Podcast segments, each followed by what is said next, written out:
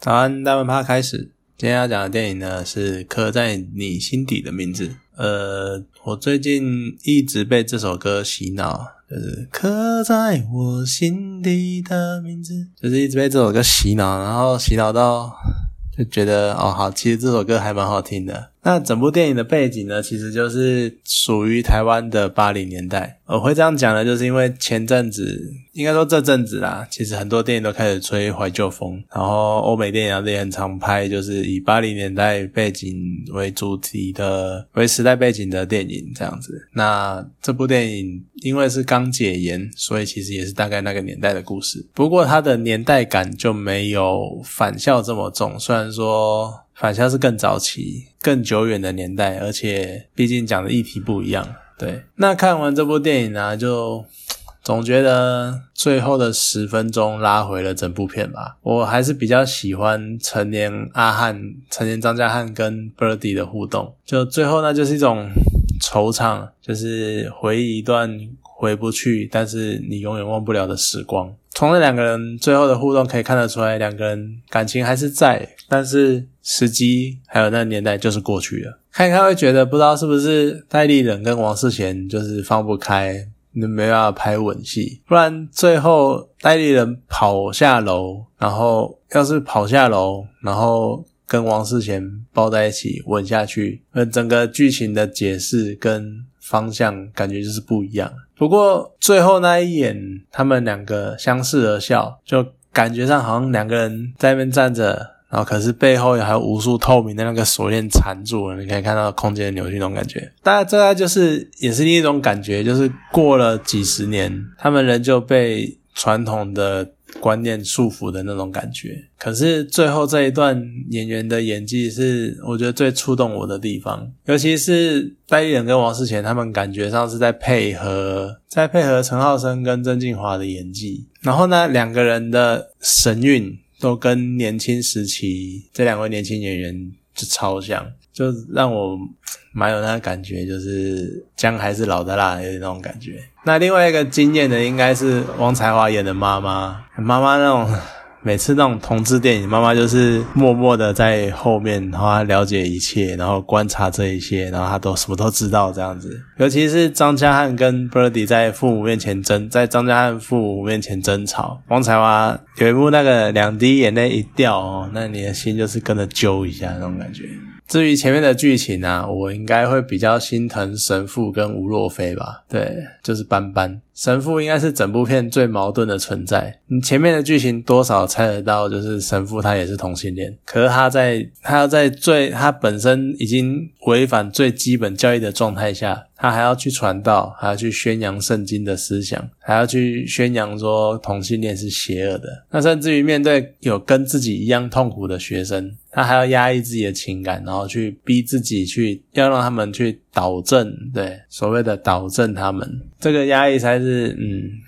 你就是会让人觉得很心疼。然后还有那个吴若飞，就斑斑，他就变成是一个引导剧情的烟雾弹。你看啊，从李安导演当年的《喜宴》，然后到他后来拍的《断背山》，到这部都是同志电影。而看这些啊，你都会觉得被拿来当成烟雾弹的另一半真的很可怜。可是通常呢，剧情也不会对他们的心境有多少。描述多少琢磨，这毕竟他们不是主角，可是我觉得他们扮演的角色是更令人心疼的，毕竟他们在感情中是被利用的一方。对，至于剧情本身跟两位主角，你光看前半段，其实剧情还蛮可怕的。就你回到一个，你从一个很单纯的角度去看，单纯的到就只是一个人喜欢上另外一个人这样子的角度去看的话，其实张家汉不断的在逼 Birdy 喜欢他，然后呢，张家汉为了 Birdy 跟班班在一起，他就。一个人在那边生闷气，一个人吃醋，然后他还为了感情问题，然后愤而离家出走。你看我这样讲哈，如果今天我们在荧幕上看到的张家汉，他的角色是一个女生，那我们各位观众，你们会怎么样？各位观众跟听众，你们会怎么样看待这段剧情？这部电影的剧情，对不对？那你看，在我们再做一个转换，如果今天好张家汉他还是男生，但他喜欢的呢是是女生的 Birdy，好这个剧情的话，好那应该淋浴间爱抚那一段，张家汉就应该直接被警察带走了。对，然后全剧终，the end。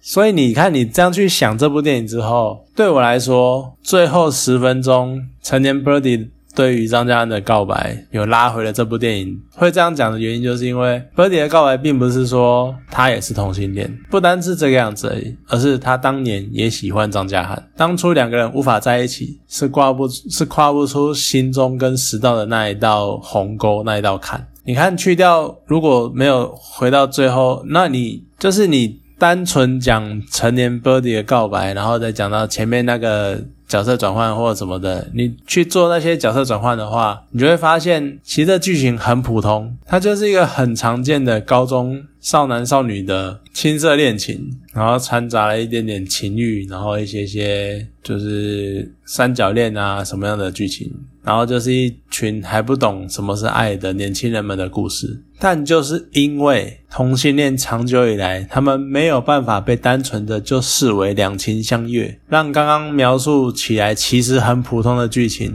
就突然变得很不普通。所以其实你看完，你真的就可以再去思考，我们为什么。就是要觉得不能单纯的就是看，那他们就是一个人喜欢上另外一个人，就这么单纯的事情。好，那我觉得其实可能看完你就会觉得，其实台湾电影可能可以考虑认真的考虑去多发展同性议题，或是有一点这种感觉的电影。会这样说呢，是因为其实长久以来啊，亚洲文化圈在感情这块就一直都还是显得很压抑，那就是还是很放不开。可是我们看多了，然后现在那个。脑海中的观念又开始觉得要开放一点啊，有点像受欧美影响，就是要比较开放，要比较能够勇敢的讲出来心里的话，然后不要再那样纠结或纠缠什么的，量子纠缠这样。